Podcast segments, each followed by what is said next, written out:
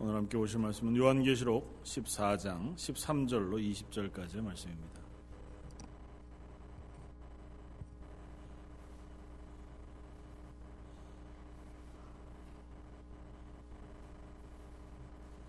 요한계시록 14장 13절로 20절까지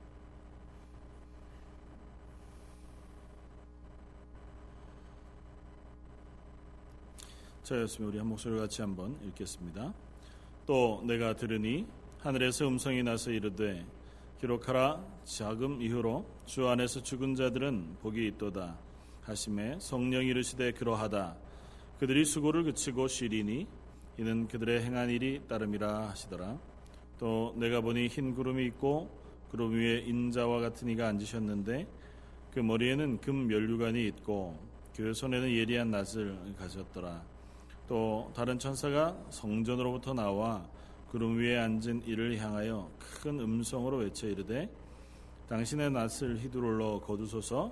땅의 곡식이 다 익어 거둘 때가 이르렀음이니이다 하니 구름 위에 앉으신 이가 낫을 땅에 휘두름에 땅의 곡식이 거두어지니라. 또 다른 천사가 하늘에 있는 성전에서 나오는데 역시 예리한 낫을 가졌더라. 또 불을 다스리는 다른 천사가 제단으로부터 나와 예리한 낫 가진 자를 향하여 큰 음성으로 불러 이르되 너 예리한 낫을 휘둘러 땅에 포도송이를 거두라. 그 포도가 익었느니라 하더라.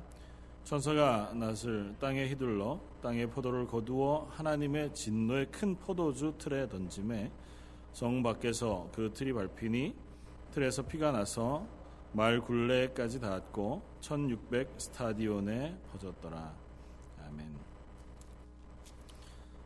요한계시록 12장에서부터 어, 14장까지 예, 말씀은 어, 특별히 계속해서 하나님의 심판의 메시지가 선포되어주는 가운데 중간에 삽입되어져 있는 말씀입니다. 특별히 어떻게 보면 요한계시록 전체의 말씀에 대한 또 다른 한 요약일 수도 있고 설명일 수도 있고 또 요한계시록을 쓰고 듣게 하시는 그 교회를 향하신 하나님의 선포의 메시지이기도 합니다. 그래서 교회가 어, 이 마지막 때 어떻게 하나님 앞에서 교회로서의 역할을 감당하게 할 것인가 고 하는 어, 말들을 어, 이 계시록 12, 13, 14장을 통해서 우리가 확인해 보고 있는 중입니다. 그러면서 14장 마지막 마무리하는 이 본문에 이르러서는 역시 계시록 전체의 주제에 결국인 최후의 심판의 메시지를 우리에게 다시 한 번 더 보여주고 있습니다. 이, 이 메시지가 끝나고 나면 15장 이후에는 이제 마지막 전쟁, 어쩌면 마지막 심판의 이야기가 어, 우리에게 보여질 것입니다. 뒤에 그 마지막 심판이 끝나고 나면 새 하늘과 새 땅의 도래와 그 하나님의 나라의 영광스러움, 그 하나님의 나라를 초청하시는 하나님의 초청의 음성을 우리가 듣게 되어지는 것으로 요한계시록은 마무리가 되어질 겁니다. 그러니까 하나님의 나라가 임하기 전에 이 땅 가운데는 마지막 어, 하나님의 심판이 임할 것입니다. 그리고 그것에 대해서는 요한계시록 처음부터 지금까지 계속해서 반복해서 우리에게 선언하고 있는 내용이기도 합니다. 어, 요한계시록을 한마디로 정의하면 그런 거죠. 하나님의 심판은 있다는 것입니다. 하나님의 심판은 확실히 있다는 것이고 그리고 얼마 멀지 않았다는 것입니다. 그리고 심판은 정해져 있다는 거죠. 그 심판은 하나님의 성도들, 하나님의 구원받은 성도들에게는 구원의 심판이 되어줄 것이고 그렇지 않은 이 세상 또 다른 이들에게는 멸망의 심판이 되어질 것이다 고 하는 것입니다. 그걸 계속해서 거듭거듭 반복하면서 여러 모양으로 변주해 가면서 우리들에게 그 모양을 어, 설명하고 있는 것은 우리에게 거듭 그 사실을 각인시켜 주고 싶으시기 때문인 것입니다. 이 땅을 살아가는 우리의 인생이 결국은 하나님의 심판 혹은 하나님의 나라를 사모하며 살아가는 삶이고 그것이 우리 속에 정립되어지고 확실하게 우리 속에 자리 잡지 않고는 우리가 그리스도인으로서의 삶을 살아갈 수 없기 때문이기도 할 것입니다. 그러니까 교회 그리고 하나님께서 우리를 구원하신 구원 받은 그리스도인의 삶은 결코 심판과 어, 따로 떨어뜨려서는 생각할 수 없는 것이기 때문에 그렇습니다. 교회의 가장 중요한 메시지는 예수 그리스도의 십자가의 복음입니다. 그리고 예수 그리스도의 십자가의 복음이 우리에게 중요한 이유는 그것을 통해서 우리가 죽음에서 옮겨서 생명으로 옮겨져 갔다는 것입니다. 그런데 그건 뭘 전제로 하고 있냐 하면 예수 그리스도의 십자가의 그 구원으로 인하여 우리가 하나님 앞에 구원받아 생명으로 옮겨지지 않는 경우에는 그냥 그것으로 멸망의 죽음을 당하게 되어지는 심판대 앞에 설 것이라는 것이 전제되어져 있다는 거죠. 그래서 요한계시록에 와서 그 마지막 심판에 대한 것들을 거듭거듭 강조하면서 우리에게 촉구하고 있는 것입니다. 너희는 그 믿음을 가지고 있느냐? 너에게는 그 신앙을 가지고 지금 현재 살아가고 있느냐? 너희는 그 구원받은 사람으로서의 자기 확인을 분명히 하고 있느냐고 하는 것을 우리에게 묻고 있는 것입니다. 그러면서 오늘 보면은 두 가지의 심판의 이야기들을 하고 있습니다. 뭐 마치 어, 한해 이제 이제는 뭐 벌써 겨울이 됐죠. 어, 다 말라 언제까지 이렇게 놔두나 싶은 우리 옥수수 밭도 이제 거의 다 추수를 다 했고 뭐 왜 저렇게까지 놔두고 추수를 하는 이선 다 말려가지고 추수를 하는 모양이죠. 그대로 있는 대로. 가을이 되면 필경은 우리가 봄에 파종했던 것들을 다 추수합니다. 그렇죠? 그것이 봄에 파종한 그 파종한 사람의 목적에 걸맞는 시기가 되어지면 그 열매들을 추수하게 되어집니다. 결코 그 추수 시기가 조금 날씨에 따라서 상황에 따라서 바뀌어질 수는 있지만 그것을 그만두지는 않습니다. 포기되어지지 않고 없어지지 않습니다.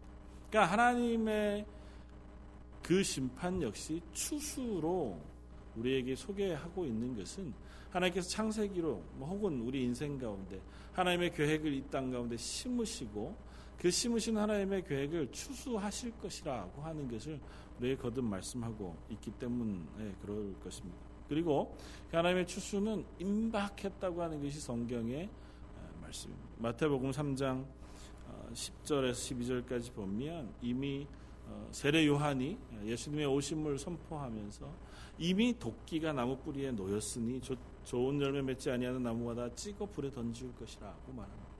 그러니까 나무를 찍는 나무꾼의 도끼가 나무 뿌리에 놓여졌다고 하는 것은 어, 이렇게 가늠하고 있는 것이 아니라 이 위에서부터 내려치고 있는 도끼가 나무 뿌리의 다다른 모습을 지금 그리고 있는 거예요. 히브리어서 표현상, 아니 헬라어 표현상. 그러니까 지금 그건 뭐 이미 도끼는 위에서 내려온 거잖아요. 그러니까 나무 뿌리를 향해서 내려왔습니다. 그러니까 이걸 멈출 수 있는 방법은 없어요. 그러니까 하나님의 심판은 이미 이 땅을 향해서 선포되어진 겁니다. 그건 이제 도끼가 나무 뿌리에 닿느냐 안 닿느냐는 찰나의 시간만 남아 있는 거죠. 그러니까 하나님의 심판이 이 땅을 향하여 이미 선포되어졌습니다. 그것이 오늘이냐 내일이냐 내년이냐 10년 후냐 그 시기를 우리가 명확히 알지 못할 뿐인 것이지 하나님의 심판은 우리를 향하여 이미 선포되어졌습니다. 그리고 그것은 예수 그리스도를 통하여 우리에게 확인되어지고 있습니다. 예수님께서 이 땅에 오심으로 그 심판은 이 땅을 향하여 쏟아부어졌다는 것이 성경의 말씀입니다. 나는 너희로 회개케 하기 위하여 물로 세례를 주거니와 내 뒤에 오시는 이는 나보다 능력이 많으시니 나는 그의 신을 들기도 감당치 못하겠노라. 그는 성령과 불을 불로 너희에게 세례를 주실 것이요 손에 키를 들고 자기 타작마당을 정하게 하사 알곡은 모아 곳간에 드리고 쭉정이는 꺼지지 않는 불에 태우시리라. 누가요? 예수님께서.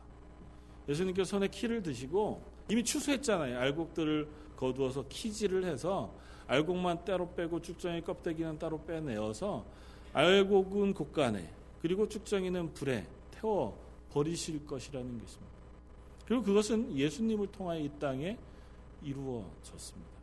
지금은 그 심판이 계속 되어지고 있는 중이라는 겁니다. 예수님의 초림과 그리고 십자가의 죽으심 이후로부터 계속해서 거듭해서 이 세상을 향하신 하나님의 심판이 진행되어지고 있다는 거죠. 다만 우리가 그것을 무디게 잘 깨닫지 못하고 있을 뿐이라고 하는 것입니다. 그래서 오늘 본문 말씀은 그것을 우리에게 명확하게 보여줍니다. 14절 또 내가 보니 흰 구름이 있고 구름 위에 인자와 같은 이가 앉으셨는데 그 머리에는 금 면류관이 있고 그 손에는 예리한 낫을, 낫을 가지셨다. 누구일까요? 예수님이십니다. 다니엘서에서 똑같은 모양으로 우리에게 이미 예언되어진 마지막 우리를 향하여 심판을 선포하실 예수 그리스도 그 예수님이 지금 거기에 앉아 계십니다. 또 다른 천사가 성전으로부터 나와 구름 위에 앉은 이를 향해 큰 음성으로 외쳐 이르되 당신의 낫을 휘두어 휘둘러 거두소서 땅에 곡식이 다 익어 거둘 때가 이르렀음이니이다. 예수님한테 천사가 어떻게 보면 명령 혹은 어, 말씀을 전하는 거죠. 어디에서부터서 나와서요? 성전에서부터 나와서. 예수님에게 명령할 이 마지막 심판을 선포하게 하실 분은 누굴까요? 하나님입니다. 하나님께서 마지막에 심판의 때를 선포하시고 그것을 예수님에게 선포하시는 겁니다. 그래서 예수님이 그 마지막 심판을 하시고 계시는 겁니다. 예리한 날, 날을 가진 낫을 가지고 곡식을 거두어 드리고 계시는 겁니다.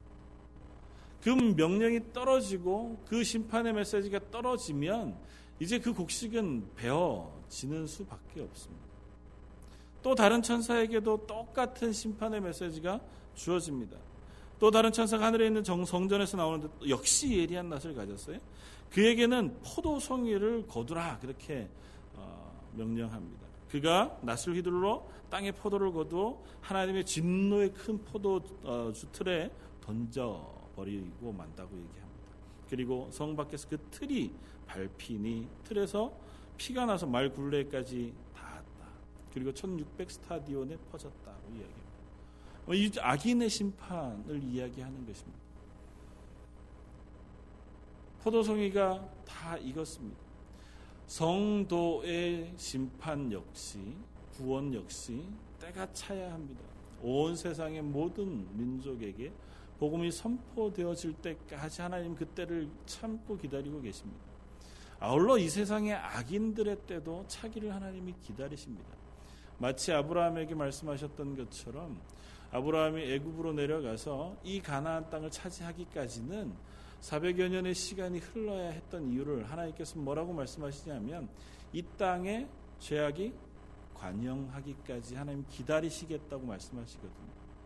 그러니까 그 땅에 죄악이 찰 때까지 하나님이 기다려 두셨다가 그 죄악이 차는 그때에 그들을 심판하신다는 겁니다. 심판은 예외가 없습니다. 그리고 심판은 결코 멈추지 않습니다. 머뭇머뭇하지 않고 그 심판의 칼날은 한 번에 휘둘러지면 모든 죄인들을 다 거두어 진노의 포도주 틀에다 던져버린다고 얘기합니다. 얼마나 무섭게 표현하고 있냐면 포도주 틀에서 밟아내면 아마 뭐 포도주가 피와 같은 붉은 빛을 내지 않겠습니까? 그것이 흘러나와서 어디까지 찼다고요? 말 굴레까지 찼다고 얘기하는데 이게 뭐냐 하면 어, 말 곱비를 얘기하는 겁니다. 그 다시 말하면 그 피가 말 곱비 높이만큼 말 이 곱비 높이만큼 찼다는 얘기예요. 높이도 한 1m 50, 2m 가까이 지금 피가 차고 있는 거잖아요. 말이 생각보다 키가 큽니다. 아무리 뭐 망, 망아지라고 해도 1m는 넘잖아요. 말 곱비 있는 데까지 차려면. 그만큼 마지막 심판 때에 온 악인을 향하신 하나님의 심판이 엄중하다는 겁니다.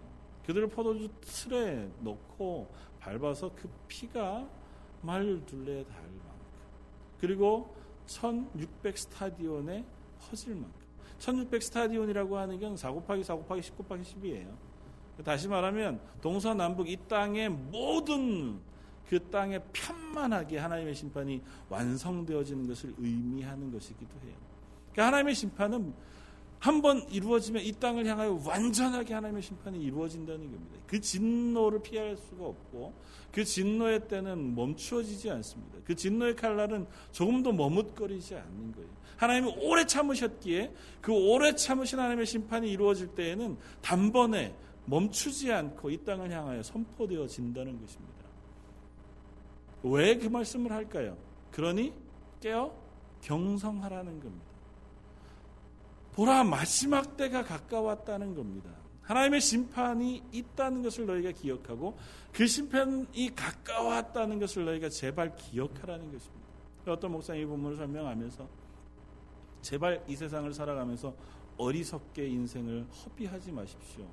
그렇게 간곡히 부탁하는 설교를 합니다. 그런 것 같아요. 이게 지금 여기에서 말씀은 그겁니다. 이 인생을 살아가는 우리의 삶, 그것이 개인에게 있어서나 온 세상에 있어서나 하나님의 심판의 때가 얼마지 않았다는 겁니다. 도대체 너의 인생의 시간을 무엇을 위하여 지금 쓰고 있느냐고 묻는 것입니다. 하나님의 심판의 칼날이 지금 그 나무 줄기에 도끼가 다 닿은 그 마당에 도대체 너는 무엇을 위해서 시간을 투자하고 무엇에 관심을 쏟으며 무엇에 너의 에너지와 인생을 쓰면서 살고 있느냐고 묻고 있는 것입니다. 하나님의 심판때가 가까운 이때 여전히 우리의 눈은 하나님의 관심과 달리 이 세상이 가지고 있는 관심에 똑같은 관심을 두고 살아가고 있는 것은 아니냐고 묻고 있는 것입니다. 하나님의 심판대가 멀지 않았다고요. 하나님의 심판의 때가 그리 멀지 않았다고요. 우리 개인의 인생을 향해서 우리가 거듭거듭 살펴보지만 뭐 모르잖아요. 하나님이 언제라도 우리를 불러가시면 그때가 오늘이든 내일이든 알 수가 없는 일. 오늘 아침에 어, 나갔던 사랑하는 사람을 그날 저녁에 다시 못 보게 되어지는 것이 우리의 인생이기도 하지 않습니까? 전 세계 신문 혹은 뉴스에서 거듭거듭 우리가 듣는 소식들, 어, 사건과 사고의 이야기들 우리가 얼마든지 많이 보지 않습니까? 우리의 인생의 때 하나님께서 정하신 때가 끝이 나면 하나님께서 우리를 부르시면 그 순간이 우리의 인생을 마감하는 날이라면 그때까지 우리는 하나님의 부르심의 부르심 앞에 충성을 다했느냐 아니냐를 점검받게 되어지고 하나님 앞에서 우리를 세워 놓으시고 우리를 하나님의 심판대 앞에서 회개하실 때에 우리의 인생의 지난 날들을 하나님 앞에서 점검해 볼때 전혀 하나님 부르심 앞에 합당한 삶을 살아가는 것이 아니라 세상 사람들과 동일한 수준에서 동일한 욕심을 가지고 동일한 목표에 살아가는 어리석음을 범하지는 말아야 하지 않겠습니까? 아니 조금 더 근본적으로는 내가 하나님의 심판대 앞에 서서 포도주 틀에 던지우는 인생을 살지는 말아야 하지 않겠습니까? 하나님의 구원받은 여기에 뭐 다 하나님의 구원받은 하나님의 성도라 믿습니다. 우리들은 그 포도주 틀에 던지우지 아니하고 하나님의 곳간 안에 들여 하나님의 그 아름다운 새 하늘과 새 땅에서 하나님과 함께 영원한 삶을 누리게 되어 줄 줄 믿습니다. 그러나 우리 주변에는 여전히 그렇지 아니한 사람들이 너무도 많지 않습니까? 그들을 향해서 우리가 할 수 있는 일이 무엇이냐고 이 계시록 12장에서부터 거듭거듭 우리에게 묻고 있습니다. 너희가 이 땅에서 구원받았다면 너희가 예수 그리스도의 십자가의 복음 그것의 의미를 바로 깨달아 하나님이 너희를 구원하신 구원의 놀라운 능력을 경험했다면 이 땅 가운데 여전히 그것 없이 죽어가는 이들을 향하여 너희는 무엇하고 있느냐고 묻고 계시는 것입니다.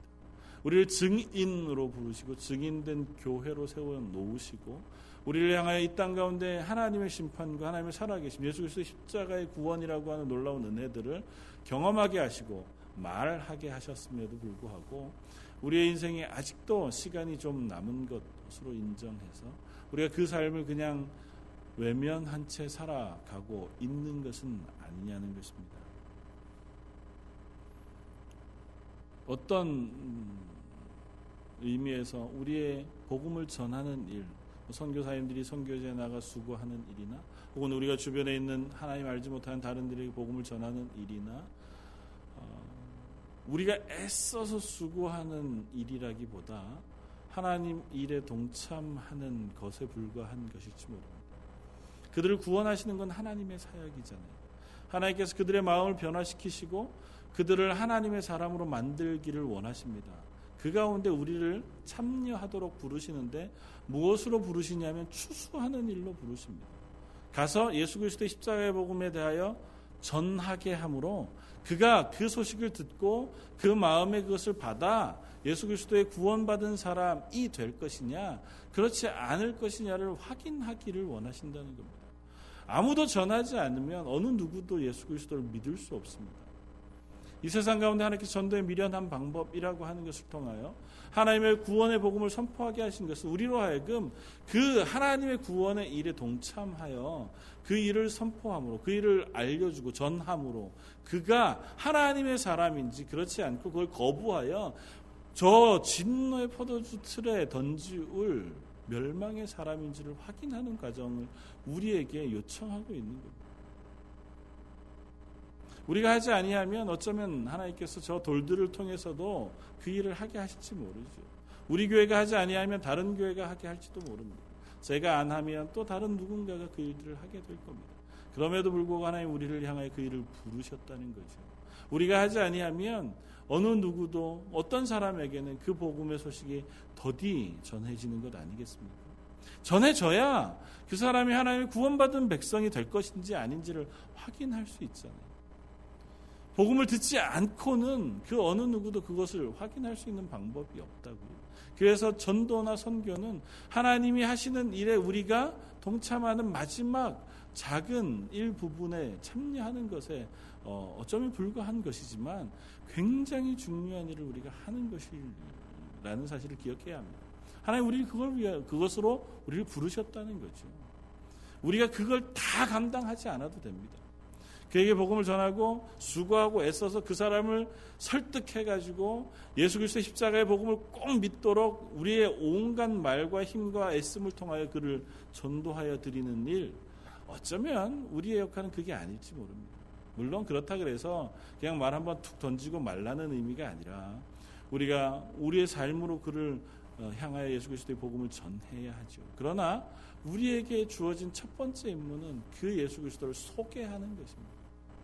그로 하여금 듣게 하는 거고 그로 하여금 그 하나님의 말씀 앞에 반응하도록 우리가 애쓰는 것입니다. 실패할 수 있습니다. 어떤 경우에 자주 우리가 고백하지만 10년, 20년을 우리가 애쓰고 수고해도 되지 않는 경우가 있습니다. 그렇다고 해도 우리가 지치지는 말아야 합니다. 왜냐하면 우리가 지치지 않을 때 비로소 그 일은 계속될 수 있기 때문에 그렇습니다. 우리가 하나님의 나라 갈 때까지 우리에게 요구하시는 게 그것 하나밖에 없는지 모릅니다. 하나님 우리를 향하여 네가 지치지 않고 하나님은 살아계시다고 스스로 고백하고 그 하나님이 내 인생의 주인이라고 스스로 고백하며 그 사실을 네 주변에 있는 사람에게 말하고 행동으로 알려주라고 하는 것만 우리에게 요청하시는 것인지 모릅니다. 하나님 우리에게 다른 것들은 요, 요청하시지 않습니다. 다른 것들을 우리에게 허용해 두시죠. 네가 이 땅에서의 삶을 잘 살 수 있도록 하나님 복 주시기도 하고 건강을 주시기도 하고 의대 베푸시기도 합니다. 또 그 일들을 잘 감당할 수 있도록 우리에게 물질의 복을 주시기도 하고 또 다른 여러 은사들을 부으시기도 합니다. 그리고 그 모든 삶 가운데 기쁨과 평안을 누리고 하나님 앞에서 그 즐거운 삶을 살아가되 한 가지를 요청하신다고요. 내 복음의 증인이 되지 않겠는가. 저와 여러분들에게 요구하시는 그 요구 앞에 저나 여러분들 얼마나 순종하고 있는지 모르겠습니다. 우리가 한 걸음씩이라도 그것을 위하여 애쓰는 애씀이 필요합니다. 특별히 뭐 이렇게 표현해서 죄송하지만 이민의 땅에 우리가 살아가는 많은 교회들 속에 있는 것은 어쩌면 실패감인지 모릅니다. 하나님의 복음의 일들을 위하여 우리가 수고하고 애써 가도 큰 변화 없는 삶들을 오래 지속하다가 보면 우리 속에 그것을 해야 할 소망도 잃어버리게 되고 어쩌면 그것을 향한 어떤 꿈이나 비전을 우리 속에 펼쳐내기가 어려운 때를 종종 우리가 봅니다. 그럼에도 불구하고 하나님 우리를 향하여 그 일들을 하라고 말씀하시고 그 일을 위하여 우리를 부르셨다고 말씀하신다면 우리의 인생 가운데 하나님을 향하여 가는 그 순간에 그 수고를 우리는 해야 하지 않겠습니까? 그것이 어떤 것이든 그것이 우리에게 어떻게 요구되어지는 것이든 우리의 발걸음을 최소한 하나님의 심판대 앞을 향하여 달려가는 줄 알고 점검할 수는 있지 않아야겠냐고요. 복음을 전하기 위해서 우리 말씀을 읽어야 합니다. 누군가에게 설명할 것이 있게 하기 위하여 우리 스스로가 확신 가운데 서야 합니다. 내가 예수 그리스도 십자가의 복음 그것의 은혜 가운데 서지 못하면서 예수 믿으십시오 전할 수는 없는 노릇이잖아요. 하나님이 나의 구원자가 되시다는 것과 이 세상의 주인 되시다는 것에 대하여 내 스스로 의문을 가지면서 다른 사람에게 이거 설명할 수는 없는 노릇이라고요. 그래서 내 스스로 그 믿음의 확실한 가운데 서기 위하여 하나님의 말씀을 묵상하는 겁니다. 정말 그런가 해서 다시 한번 확인해 보는 거고요. 그래서 그 말씀 속에서 하나님이 주시는 은혜들을 매일매일 확인해야 그 은혜로 내가 또 하루를 그리스도인으로 살아갈 수 있는 겁니다. 하나님께서 내게 능력을 부어주시기 위해서 기도해야죠. 그렇지 않고 우리가 어떻게 그리스도, 그리스도인으로 살아갈 수 있습니까? 그래서 그것을 우리가 그리스도인의 가장 기본적인 경건의 삶이라고 얘기하잖아요. 기도하고 말씀 읽는 것. 그것이 베이스가 돼야 그 다음에 그리스도인다운 삶을 시작할 수 있다고요. 우리가 하나님의 말씀이 내 속에 자리매김을 해서 단단하게 토대가 앉아 있어야 그래야 우리가 그리스도인으로 살아갈 수 있다고요.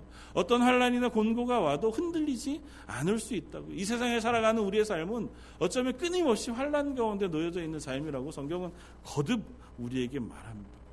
우리가 하나님 앞에서 살아가는 이 땅에서 삶 동안 하나님이 우리에게 베푸시는 것이 늘 복과 혹은 은혜만 있는 것이 아니라는 사실을 성경 우리에게 거듭거듭 이야기합니다. 베드로전서 4장 12절에 19절까지 사랑하는 자들아 너희를 연단하려고 오는 불시험을 이상한 일 당하는 것 같이 이상히 여기지 말고 오히려 너희가 그리스도의 고난에 참여하는 것으로 즐거워하라. 이는 그의 영광을 나타내실 때 너희로 즐거워하고 기뻐하게 하려 함이라. 너희가 그리스도 이름으로 치욕을 당하면 복이 복이 있는 자로다 영광의 영 곧 하나님의 영이 너희 위에 계십니다 너희 중 누구든지 살인이나 도둑질이나 악행이나 남의 일을 간섭하는 자로 고난을 받지 말려니와 만일 그리스도인으로 고난을 받으면 부끄러워하지 말고 도리어 그 이름으로 하나님께 영광을 돌리라. 우리가 이 세상에 살아가면서 악행하는 것으로 고난받는 것 그것 말고 예수 그리스도의 이름으로 고난받는 것이 있다면 기뻐하라고 얘기합니다. 왜냐하면 이 세상에서 그리스도인으로 살아가는 것은 자주 고난받는 삶이기 때문이라고 말합니다.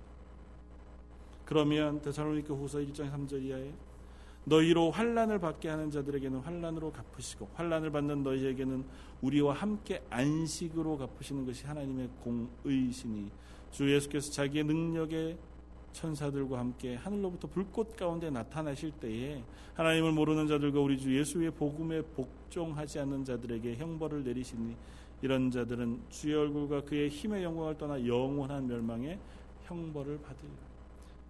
마지막 때에 하나님께서 임하셔서 하나님 알지 못하고 하나님 아는 것을 거부하는 들에게 형벌을 내리실 터인데 그 때까지 너희가 참고 하나님의 사람으로 살아가라고요. 때로는 너에게 환란이 있어요. 그러나 그 환란을 무엇으로 하나님께서 갚아주신다고요? 안식으로 갚아주신다. 그러니 그때까지는 너희가 그리스도인으로 이 땅에서의 삶을 최선을 다하여 수고하며 살아가라고 요청하는 것입니다. 이런 말씀이 여러분과 저에게 관계없는 말이 말씀이 되어진다면 우리는 어쩌면 그리스도를 잘못 살고 있는 거죠. 아, 이런 말이 뭐 굳이 왜 필요할까? 저희는 그렇게 안 살잖아요. 별로 환란도 우리에게 없고 나를 향하여 핍박하는 이들이나 내가 당하는 고난이 예수 그리스도의 십자가의 복음으로 인한 고난도 아니에요. 그냥 자주 우리는 이 세상에 살아가면서 그리스도인으로 살아감으로 평안하고 하나님을 잘 믿음으로 내가 복을 누리고 이 세상에서 남들보다 더 잘 되는 삶 살고 있다면 이 말씀이 왜 있는지 궁금합니다. 왜 그럴까요? 필경 우리가 하나님 말씀대로 살고 있지 않기 때문은 아닐까 하는 생각을 우리가 해보아야 합니다. 나는 정말 하나님 말씀하신 그 말씀대로 살고 있는가? 마지막 하나님 심판대 앞에 섰을 때에 정말 하나님이 잘하였다 착하고 충성된 종아라고 이야기하실 만한 삶을 내가 지금 현재 살고 있는가? 내 이 세상에서의 관심, 지금 오늘 아니면 이번 일주일 올해 나에게 제일 중요한 관심이 무엇이었는가를 한번 점검해 보면 된다고. 나의 삶, 우리 가족, 아니면 내가 잘 먹고 잘 사는 일, 즐겁고 유쾌한 일, 그건 말고 하나님의 눈이 보시는 곳을 향하여 내 관심이 혹 향한 적이 있는가를 확인해 보는 것이 필요하다. 세상에 하나님 알지 못하여 죽어가는 이들을 향하여 약간의 관심을 가지고 우리가 그들을 위해 최소한 기도하거나 그들을 위하여 최소한 구제하거나 아니면 그들을 후원하고 그들을 향하여 선교하는 선교사님들을 우리가 위하여 걱정하며 기도한 적이 있는가를 질문해 보면 되죠. 이 땅을 향하여 여전히 하나님의 복음이 없어서 죽어가는 이들을 향하여 내가 안타까워하거나 혹은 믿음이 연약한 이들을 어떻게든 내가 격려하여 세우기 위하여 수고한 적이 있거나 내 사랑하는 교회 성도들이 함께 연합하여 하나님의 귀한 교회로 세워져 가기 위하여 내가 눈물 뿌려가며 기도한 적이 있거나 그들을 위하여 내가 조그만 밥 한 끼라도 사준 적이 있거나 아니면 내가 열심을 내어 그들에게 힘이 되어주기 위해 함께 기도의 자리, 예배의 자리에 동참하거나 함께 기쁨으로 찬양하는 자리에 섰거나 아니면 최소한 내 신앙의 자람을 위해서 내가 올 한 해 수고하며 책을 성경책을 읽었거나 기도의 자리에 섰거나 경건의 자리에 앉았거나 하는 것이 있었는가를 확인해 보면 된다고요. 그게 없었다면 여러분을 책망하거나 스스로를 반성하는 것에서만 끝나려고 하는 것이 아니라 하자고요, 이젠. 어렵지 않습니다. 한 가지만 시작하면 되잖아요. 하나님께서 우리에게 그것을 이야기하고 계시는 겁니다. 요한계시록에 계속해서 이야기를 하시는 것은 그봐 그러니까 니들이 잘못했어 라고 얘기하시는 게 아니라 그럼 이제라도 시작하자고 얘기하시는 겁니다. 그 자리에서 이제는 떨쳐 일어나서 하나님의 교회가 되자꾸나 하고 말씀하시는 겁니다. 그러니까 중간중간마다 격려의 말씀을 하시는 거예요. 너희는 그렇게 심판받는 자리가 아니라 저 하나님과 함께 영광의 자리에 있는 14만 4천 구원받은 사람의 숫자에 들어있는 하나님의 교회 라고 하는 사실 우리에게 말씀해 주고 있는 겁니다. 운동하는 사람들이 가끔 그런 얘기를 합니다. 어떤 한 팀이 좀 음, 전력이 약해서 뭐 늘 경기에 나가면 자주 지는 어, 팀이 되어 지다가 보면 선수들 가운데에서 이기는 법을 잊어먹는다고 해요. 실력이 비슷비슷해도 어느 시점이 가면 질까봐 두려워한다는 거죠. 이기고 한 점을 내가 먼저 넣어서 승리하고 있을 때에도 경기 끝날 때까지 한 점 넣고 나면 이게 혹시라도 역전되지 않을까 두려워하다가 경기를 그르친다는 겁니다. 반대로 늘 이기던 팀은 한 점 정도 지고 있어도 뭐 우리가 얼마든지 두 점만 넣으면 이길 수 있으니까 하는 마음을 가지고 적극적으로 그 경기에 임한다는 겁니다. 여러분들은 그리스도인 다음으로 살아갈 훈련이 되어 있으십니까? 저 여러분들이 그 자리에 서기를 원합니다. 그 어쩌면 이기는 훈련입니다. 이 세상 가운데 그리스도인으로 승리하는 훈련이죠. 늘상 내가 그리스도인으로 져왔기 때문에 하나님의 사람으로 이 세상을 살아가는 동안 늘 기쁨과 감사함, 하나님의 은혜 충만함 가운데에서 하나님의 사람다운 삶을 살아본 적이 없기 때문에 그래서 우리 속에 늘상 그것을 향한 회의 혹은 실패감만 가득한 것이 아니라 그래 오늘부터라도 내가 그리스도인으로 살아가는 삶을 시작함으로 그것을 우리 속에 습관으로 들여놓는 거죠. 그렇게 말씀을 읽고 하나님의 사람으로 기뻐하며 감사하며 살아가면 성경에서 말씀하는 것고 있는 것처럼 때로는 우리가 환란 자리에 섰을 때라도 하나님이 나의 하나님 되심을 기억함으로 그것이 우리에게 큰 어려움이 되지 아니하고 그 자리에서도 기꺼이 감사하며 어쩌면 순교의 자리까지 기쁨으로 나아갈 수 있는 수준에 서게 되어지는 사람이 되어질 것이라는 것. 마지막으로 성경 말씀 한 곳을 더 읽기를 원합니다. 디모데전서 6장 한번 같이 찾아보면 좋겠습니다.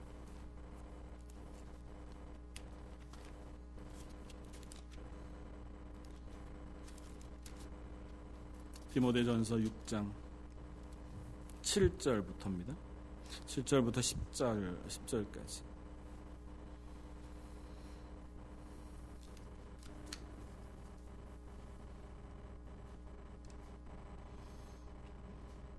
같이 한번 읽겠습니다. 7절부터 10절까지. 우리가 세상에 아무것도 가지고 온 것이 없음에 또한 아무것도 가지고 가지 못하리니 우리가 먹을 것과 입을 것이 있은즉 족한 줄로 알 것이니라. 부활이 하는 자들은 시험과 올무와 여러 가지 어리석고 해로운 욕심에 떨어지나니 그 사람으로 파멸과 멸망에 빠지게 하는 것이라 돈을 사랑함이 일만 악의 뿌리가 되나니 이것을 탐내는 자들은 미혹을 받아 믿음에서 떠나 많은 근심으로써 자기를 찔렀도다. 그리고 뭐라고 얘기합니까? 11절. 오직 너 하나님의 사람아. 이것들을 피하고 의와 경건과 믿음과 사랑과 인내와 온유를 따르며 믿음의 선한 싸움을 싸우라. 영생을 취하라. 이를 위하여 내가 부르심을 받았고 많은 증인 앞에서 선한 증언을 하였도다. 아멘. 저와 여러분들의 부르심도 이 부르심 앞에 선 것인 줄 믿습니다.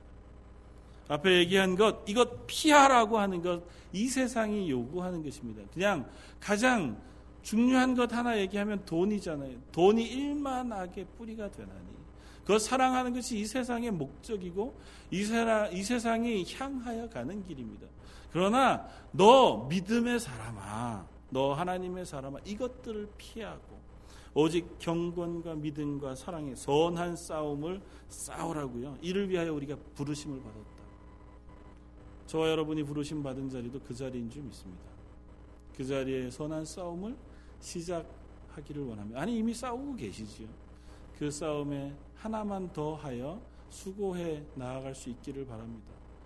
그냥 매주 한 매주마다 우리가 나의 삶을 점검하고 그래 이번 주에는 이것 한번 내가 애써 보아야겠다. 그렇게 수고하는 저와 여러분들이 되었으면 좋겠습니다. 지난주 우리 재직 부장단하고 1박 수련회를 가서도 그런 이야기들이 나왔었습니다. 아, 잘 안 되고 이제 끝까지도 실패하고 우리가 잘 어, 열심을 못 내지만 그래도 지금부터라도 우리가 해야 하지 않겠나. 그리고 또 실패하더라도 나부터라도 한 가지만 더 열심을 내면 그것이 또 우리 교회 가운데 하나님의 일들을 감당할 수 있는 좋은 힘이 되지 않겠나. 우리가 서로 그런 이야기들을 나누었습니다. 그것인 것 같습니다. 저와 여러분들 뭐 실패하는 것 그거는 또 실패할 수 있지요. 넘어가요. 그리고 또 다시 힘을 내면 되지 않겠습니까? 자꾸 힘을 내다가 보면 우리 속에 말씀 읽는 것이 익숙해지고 기도하는 자리가 즐거워지며 기도의 응답을 확인하는 그 믿음이 우리 속에 생겨지게 될 것이고 그러다 보면 우리 속에 단단해진 그 믿음과 하나님 부으시는 은혜를 통해서 자연스럽게 우리 주변에 예수 그리스도를 전할 수 있는 믿음의 사람이 되지 않겠습니까? 그렇게 복음을 전하는 교회가 되어졌을 때 우리 교회를 통하여 하나님께서 이 땅 가운데 혹은 세상 가운데 하나님의 복음을 선포하는 일을 기꺼이 맡기시는 하나님의 교회가 되어질 줄 믿습니다. 우리가 선자리에서 출발하는 것인 줄 압니다. 우리가 선 자리에서 이제 또 믿음의 싸움을 시작하는 것인 줄 압니다. 저 여러분이 그 자리에서 서서 함께 싸워나가고 서로가 격려하며 힘을 북돋을 수 있는 하나님의 교회 되기를 주님의 이름으로 부탁을 드립니다. 한번 같이 기도하겠습니다. 말씀을 생각하면서 우리가 한번 기도하기를 원합니다. 말씀 가운데 혹은 하나님께서 우리에게 거듭거듭 야 마지막 때가 다 가왔다. 너희가 지금도 평안하고 기쁘고 즐겁고 구원받은 은혜 가운데 살지만 그 구원의 은혜 더하여 하나님 부르신 선한 싸움을 싸우지 않겠니 부르시는 부름 앞에 우리가 응답할 수 있도록 하나님 은혜 베풀어 주십시오. 그렇게 우리 한 목소리 같이 한번 기도하겠습니다. 같이 한번 기도하겠습니다.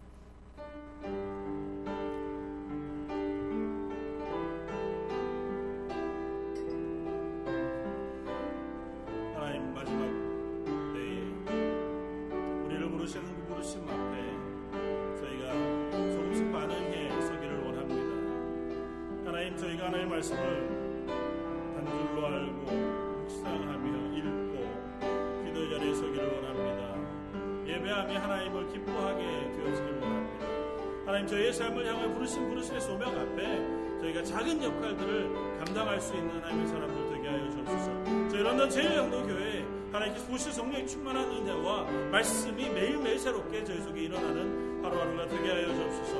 믿음의 선한 싸움을 향하여 부르신 하나님 부르심 앞에 저희가 신실하게 한, 한 걸음 한 걸음 싸우며 나아갈 수 있는 하나님의 교회가 되게 하여 주옵소서.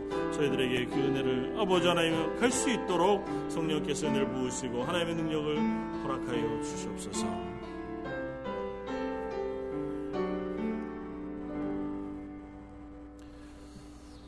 하나님, 우리에게 그 구원의 놀라운 은혜를 허락하심을 감사합니다. 우리 속에 믿음의 온전한 것을 심으셨으니 때가 되면 우리 속에 그 열매를 거두실 줄 믿습니다. 하나님께서 우리의 삶을 통하여 심으신 그 구원의 열매들을 거두고자 하실 때 하나님 앞에 내어드릴 것이 있도록 준비하는 저희들 되기를 원합니다. 오늘부터 선한 싸움을 싸워 나아갈 수 있도록 하나님 저에게 은혜를 베푸시고 능력을 부으시며 또 하나님께서 위로하시고 격려하시는 놀라운 아, 그 힘을 경험케 하여 주시기를 원합니다. 한 주 한 주 매일 매일마다 내가 하나님의 부름 받은 그리스도인 구원받은 하나님의 자녀임을 잊지 않고 살아가는 저희 런던 제일 장로교회가 되게 하여 주옵소서. 오늘 말씀 예수님 이름으로 기도드립니다. 아멘.